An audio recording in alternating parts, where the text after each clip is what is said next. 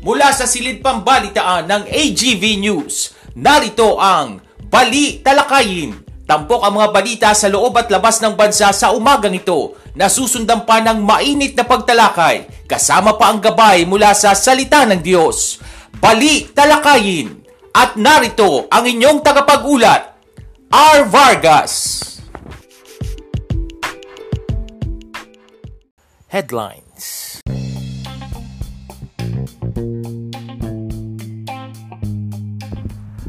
Sa ulo ng mga balita, halos 5 pisong umento sa diesel sa salubong bukas sa mga motorista. Hirit na 15 pesos na minimum na pasahe sa jeep sinusuri na ng LTFRB. Dagdag singil sa kuryente, asahan na ngayong buwan ng Hunyo. Labing apat sa labing pitong lugar sa National Capital Region may pagtaas ng COVID at China nagbanta na hindi mag-aatubiling maglunsad ng digmaan sa Taiwan. Magandang umaga ngayon ay araw ng lunes, June 13, 2022. Ako po si R. Vargas at narito ang detalye ng mga balita. Isa na namang panibagong oil price hike ang sasalubong bukas araw ng Martes. Posibleng pumalo sa 4 pesos and 30 centavos hanggang 4 pesos and 50 centavos per liter ang umento sa presyo ng diesel habang 1 peso and 50 centavos hanggang 1 peso and 60 centavos per liter sa gasolina. Ayon kay Department of Energy Oil Industry Management Bureau Director Rino Abad, kabilang sa mga dahilan na nakaepekto sa galaw ng presyo ng langis sa world market ay ang tag-init sa Northern Hemisphere countries pagluluwag ng China mula sa lockdown at European Union ban sa Russian oil imports. Sa kasalukuyan, umabot na sa 26 pesos and 55 centavos per liter ang year-to-date adjustments para sa gasolina habang 36 pesos and 85 centavos kada litro naman sa diesel. Ngayong buwan ng Hunyo, asahan na ang pagtaas ng singil ng kuryente Ito'y dahil sa pagmahal ng kuryente galing sa mga suppliers nila. Ayon sa Meralco, tataas ito ng halos 40 centavos per kilowatt hour. Katumbas ng dagdag singil ay nakadepende sa konsumo. Para sa mga kumukonsumo ng 200 kilowatt hour, ang dagdag ay 80 pesos. Sa 300 kilowatt hour ay 119 pesos, habang sa 400 kilowatt hour naman ay 159 pesos.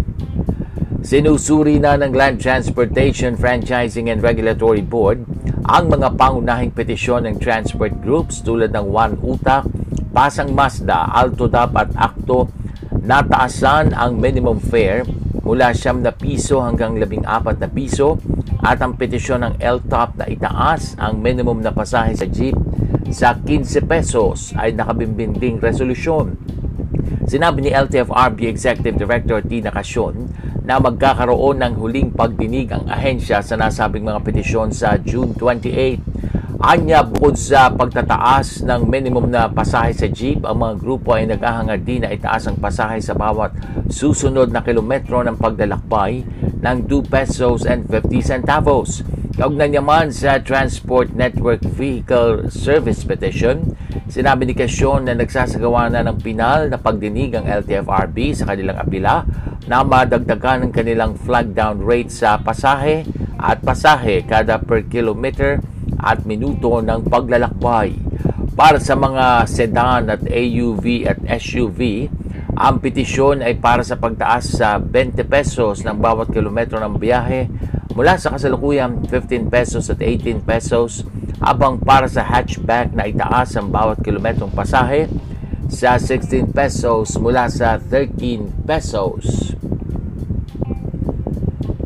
Sa iba pang mga balita, muling sumabog ang bulkan volcano sa Sorsogon nitong linggo ng umaga.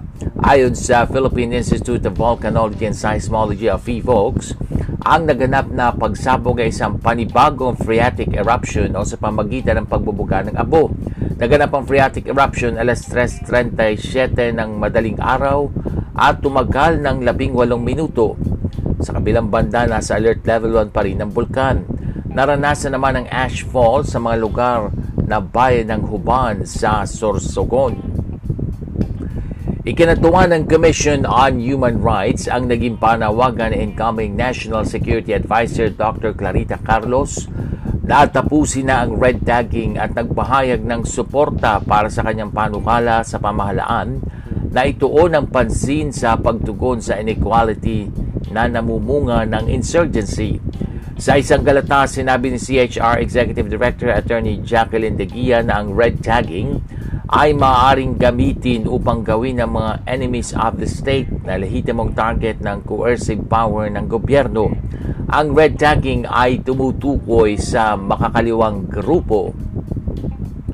Pinangunahan ni Pangulong Rodrigo Duterte kahapon ng ikaisang daan at dalawamput araw o ikaisang daan at dalawamput apat na araw ng kalayaan sa Rizal Park, lungsod ng Maynila. Ito na ang huling pagdiriwang na dinaluhan ni Pangulong Duterte bilang Pangulo ng Bansa at kauna-unahan naman pagdalo sa pagunita ng Araw ng Kalayaan sa Rizal Park. Sa nasabing okasyon, nanguna si Pangulong Duterte sa flag raising ceremony at wreath laying ceremonies kasama ang iba pa niyang opisyal ng gabinete. Sinaksihan din ito ang napakabilis na pagdaan ng FA 50 PH jet fighters na ginamit sa combat air operations noong panahon ng 2017 battle sa Libret, Marawi City mula sa control ng Maute ISIS group terrorist noong 2017. Hindi naman nagbigay ng kanyang talumpati ang chief executive subalit nagpalabas naman siya ng kanyang opisyal na mensahe sa pamagitan ng kanyang tanggapan. Sa naging mensahe ng punong ehekutibo, kinilala nito ang aral na natutunan mula sa nakaraan Pinaalalahanan ng mga Pilipino na bigyan ng halaga ang kasalukuyan. Binigyan din din ni Pangulong Duterte na sa nation building nariyan ng kalayaan upang mga tao ay maging wiser and not to prove that we are always right for better. Muli namang nanawagan ng Pangulo sa mga Pilipino na magkapit bisig at magtulungan para sa kapakinabangan ng bansa at mamamayan. Dagsa ang mga namamasyal sa Nag-abang pa nga sa pagbubukas kahapon ng Dolomite Beach kasabay na rin ang pagdiriwang ng ika-isang daan at dalamput apat na araw ng kalayaan. Magugunitang isinara ang Dolomite Beach para sa ikalawang yugto ng rehabilitasyon. Ayon sa Department of Environment and Natural Resources o DNR, sa pagbubukas muli ng Dolomite Beach ay mahigpit pa rin paiirali ng health protocols kontra COVID-19. Una nang nagpaalala ang DNR sa publiko na magsuot pa rin ng face mask at hanggang maaari ay fully vaccinated na. Abot lamang sa 1,500 hanggang 3,500 na katao ang maaaring makapasok sa Dolomite Beach sa mga tukoy na oras.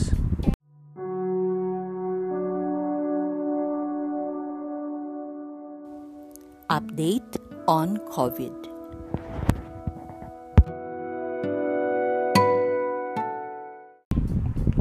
Labing apat sa labing pitong lugar sa Metro Manila ang nakapagtala ng bahagyang pagtaas ng kaso ng COVID-19.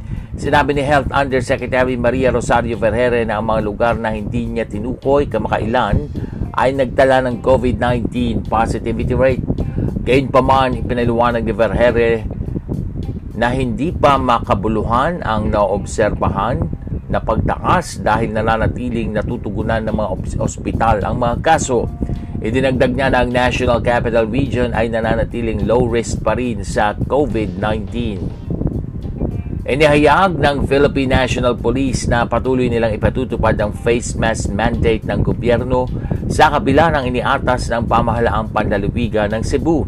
Binanggit ng PNP ang direktiba ng Department of Interior and Local Government na tinanggihan ang resolusyon ni Cebu Governor Gwen Garcia na ginagawang opsyonal ang pagsusuot ng face mask sa labas ng mga bahay.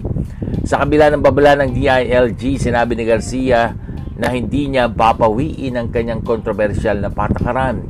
Nanawagan siya sa pulisya ng lalawigan na huwag hulihin ang mga walang face mask sa mukha hanggang sila ay nasa bukas at maluluwag na mga lugar. Samantala, iniulit din ng Department o inulit din ng Department of Health na nananatili ang face mask policy sa ngayon na binanggit ang mga benepisyo ng patakaran sa pagpigil sa pagkalat ng coronavirus at iba pang respiratory infections. Nanawagan din ang kagawaran sa lahat ng local government units nasundin ang parehong protocol pagdating sa paglaban sa pandemya. Sa ibang dagat, nagbanta ang China na hindi ito mag-aatubiling magsimula ng digmaan sa Taiwan. Ito kung sakaling magdeklara ang Taiwan ng independensya. Ginawa ni Chinese Defense Minister Wei Fenghe ang naturang babala sa kanyang unang pakikipagpulong ng personal kay U.S. Defense Secretary Lloyd Austin sa isinagawang Shangri-La Dialogue Security Summit sa Singapore. Babala ng Chinese official, sino mang mangangahas na ihiwalay ang Taiwan mula sa China, hindi magdadalawang isip anya ang Chinese Army na maglunsad ng digmaan gaano man kalaki ang magiging kapalit sa pinsala. Nangako ang Chinese minister na kanilang wawakasan ang anumang pagtatangka ng independence plot sa Taiwan at itataguyod ang pagkakaisa sa kanilang bansa.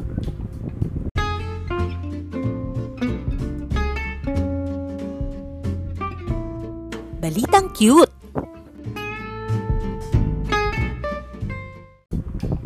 Sa ating balitang cute, bilang pagkilala sa pamilya na isang matatag na pundasyon ng lipunan, isang ordinansa ang ipinasa ng Malaybalay City Council na nagkakaloob ng 50,000 pesos incentive sa magkabiyak na magdiriwang ng kanilang golden anniversary.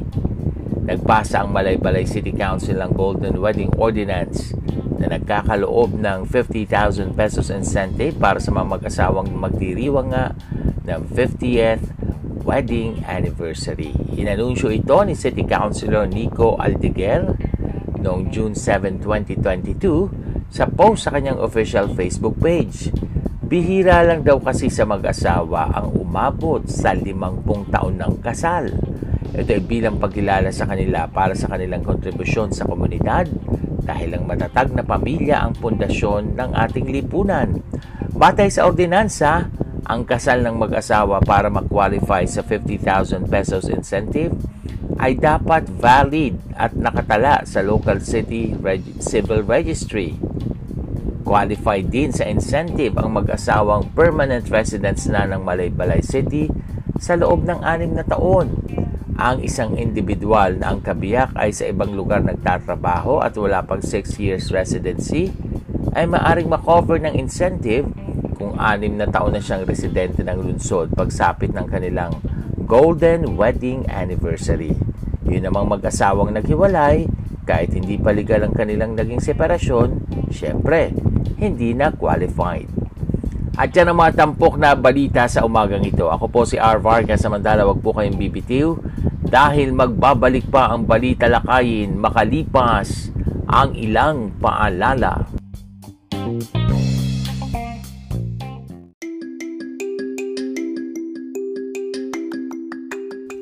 Ngayong laganap ang hawaan at tumarami na naman ang nagpopositibo, pinapaalalahanan ng lahat na huwag maging kampante sa banta ng COVID-19. Dapat nating ipagpatuloy ang tamang pagsunod sa minimum public health standards at laging magsuot ng face mask, mag-physical distancing, at maghugas ng kamay. Sa oras na makaramdam ng simptomas, agad na mag-isolate at magpa-test agad ding magpabakuna upang makakuha ng dagdag na proteksyon laban sa COVID-19. Paalalang hatid ng programang ito.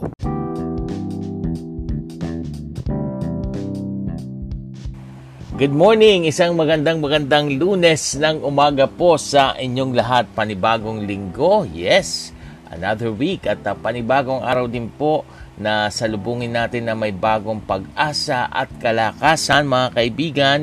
Ngayon po ay June 13, araw nga po ng lunes. Welcome po sa ating programang Balita Lakayin, isang podcast na napapakinggan sa pamagitan ng Anchor.fm at Spotify. Ako pong yung lingkod, R. Vargas. Kumusta po kayo mga kaibigan? Ako eh hindi mo maintindihan ng panahon ha. Napakatindi ng init nitong nakaraan ano parang hindi matuloy-tuloy yung ulan pag uulan naman eh parang hindi naman din ganong kalakas kung minsan abay mas lalo pong sumisingaw ang init. So ingat po kayo sa inyong mga kalusugan mga kaibigan ha. Ingat din po sa dengue. Meron pa rin uh, dengue laganap ngayon dahil panahon nga ng tag-ulan. Alright, dire-diretso po tayo sa ating pa-shoutout sa umagang ito mga kaibigan.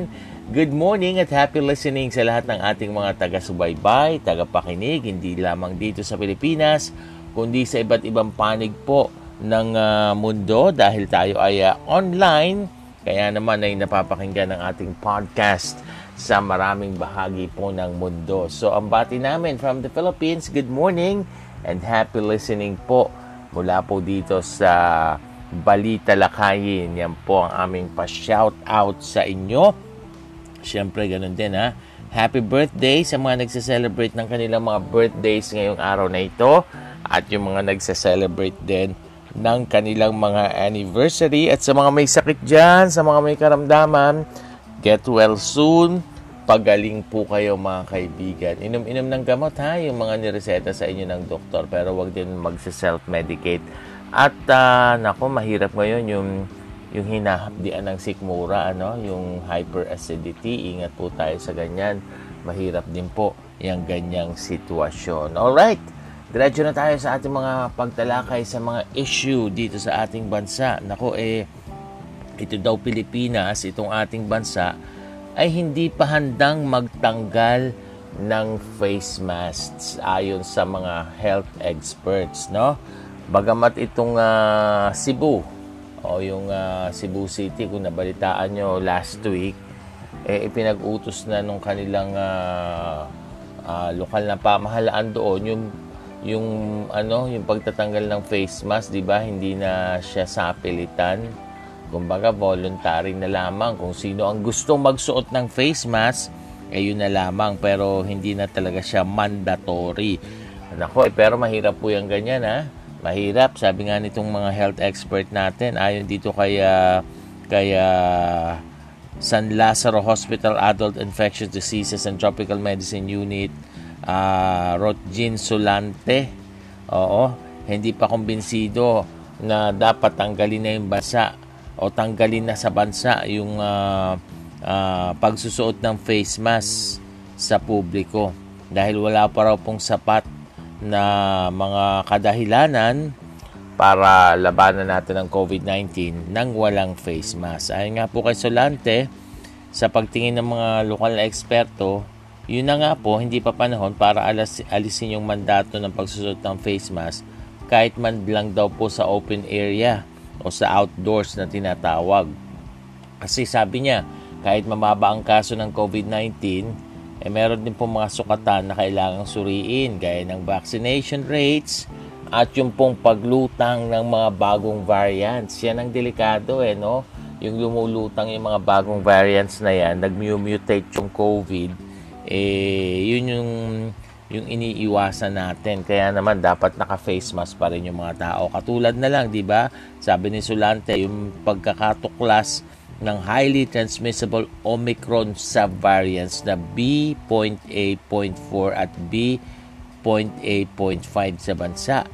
Eh, masyado daw po itong nakakaalarma dahil may posibilidad na maabutan ito ang B.8.2.12.1 Nako, dami mga point, point, point nito ha. Eh, kaya nga po delikado ito at maging hindi lamang dito sa Pilipinas, sa ibang bansa, and masyado silang uh, nag-iingat na rin po ngayon. Kung dati, nagluwag na rin yung ibang bansa sa face mask, ngayon binabalik po nila yung pagsusuot ng face mask dahil nga po sa ganyang sitwasyon. So sa akin din eh, parang muling hakbang yata yung ginawa ng Cebu ano, na sana mapag-isipan na baka lumaganap na naman dyan sa lugar ninyo. At syempre, parte ng Pilipinas yan, eh, pwedeng magkahawa-hawaan. Pag may mga bumisitang mga tao sa lugar nyo, sa lugar natin, sa lugar nila, eh, hawa-hawaan na naman po yan ng COVID. Wag muna po, last line of defense po natin yan. Lagi ko nga pong sinasabi.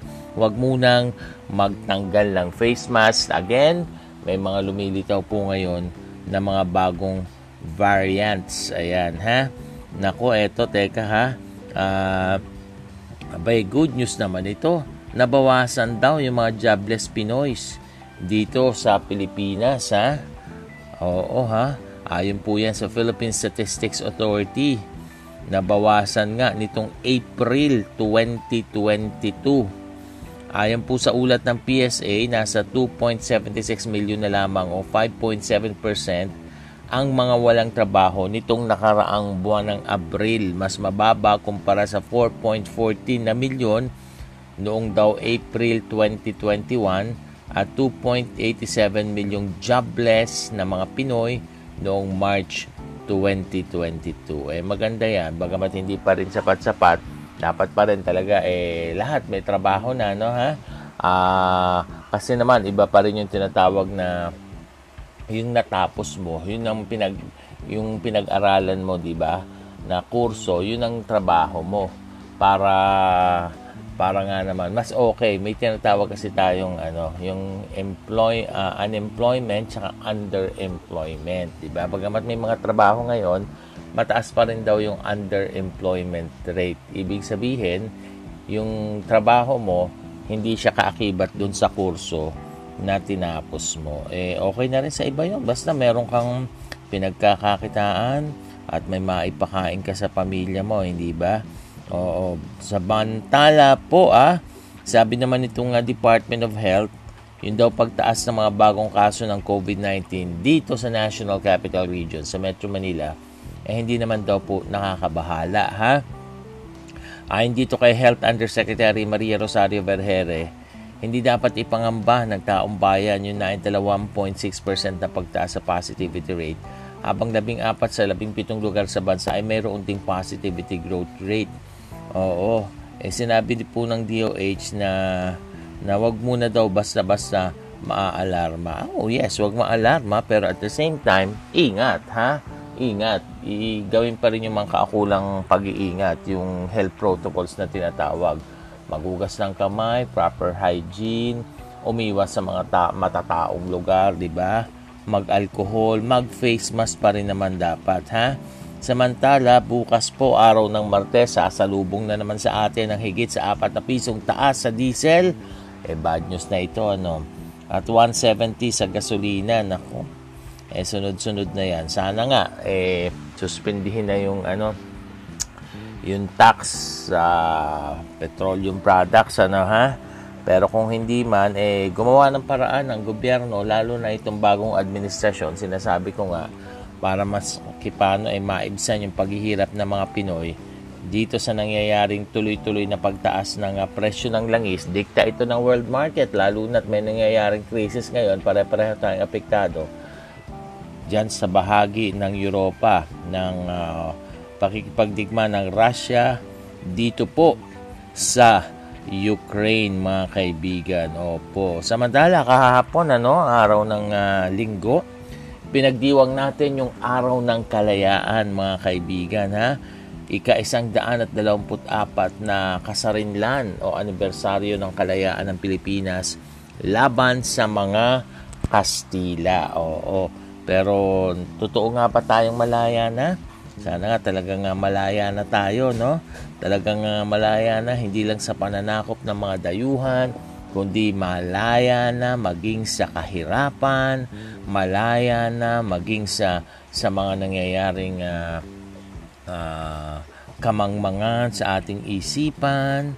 Oo, dapat mas maalam na tayo ngayon. Higit sa lahat, malaya na tayo sa korupsyon at sa droga dito sa ating bansa. Pero most of all, mas maganda, may kalayaan tayo sa kasalanan kapag tayo ay tinubos na ni Kristo. Di po ba? Opo, so yan po, sana nga itotoong malaya na ang ating bansa. At ang tunay na kalayaan, kayo lang po ang makakapagsabi niya sa inyong mga sari-sarili. Patuloy kayong nakatutok dito sa ating programang Balita Lakayin sa ilang sandali. Susunod na ang ating tampok na gabay mula sa salita ng Diyos Makalipas lamang po ang ilang paalala.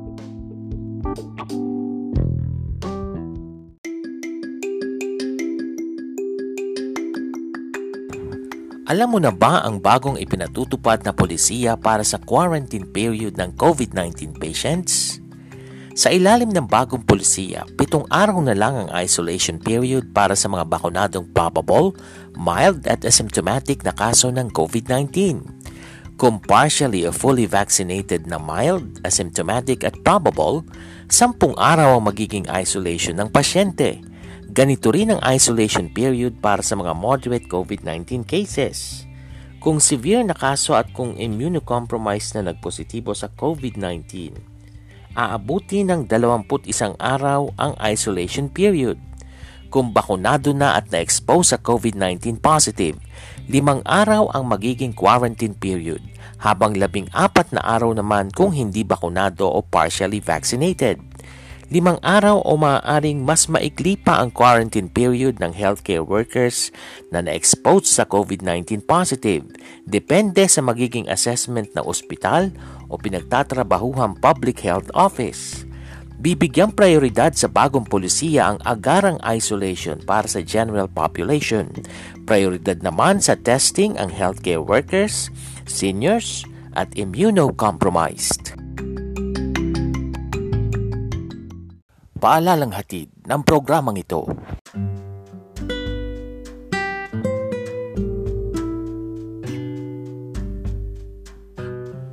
At narito na ang gabay mula sa salita ng Diyos. Tampok ang pagbubulay-bulay sa kanyang salita.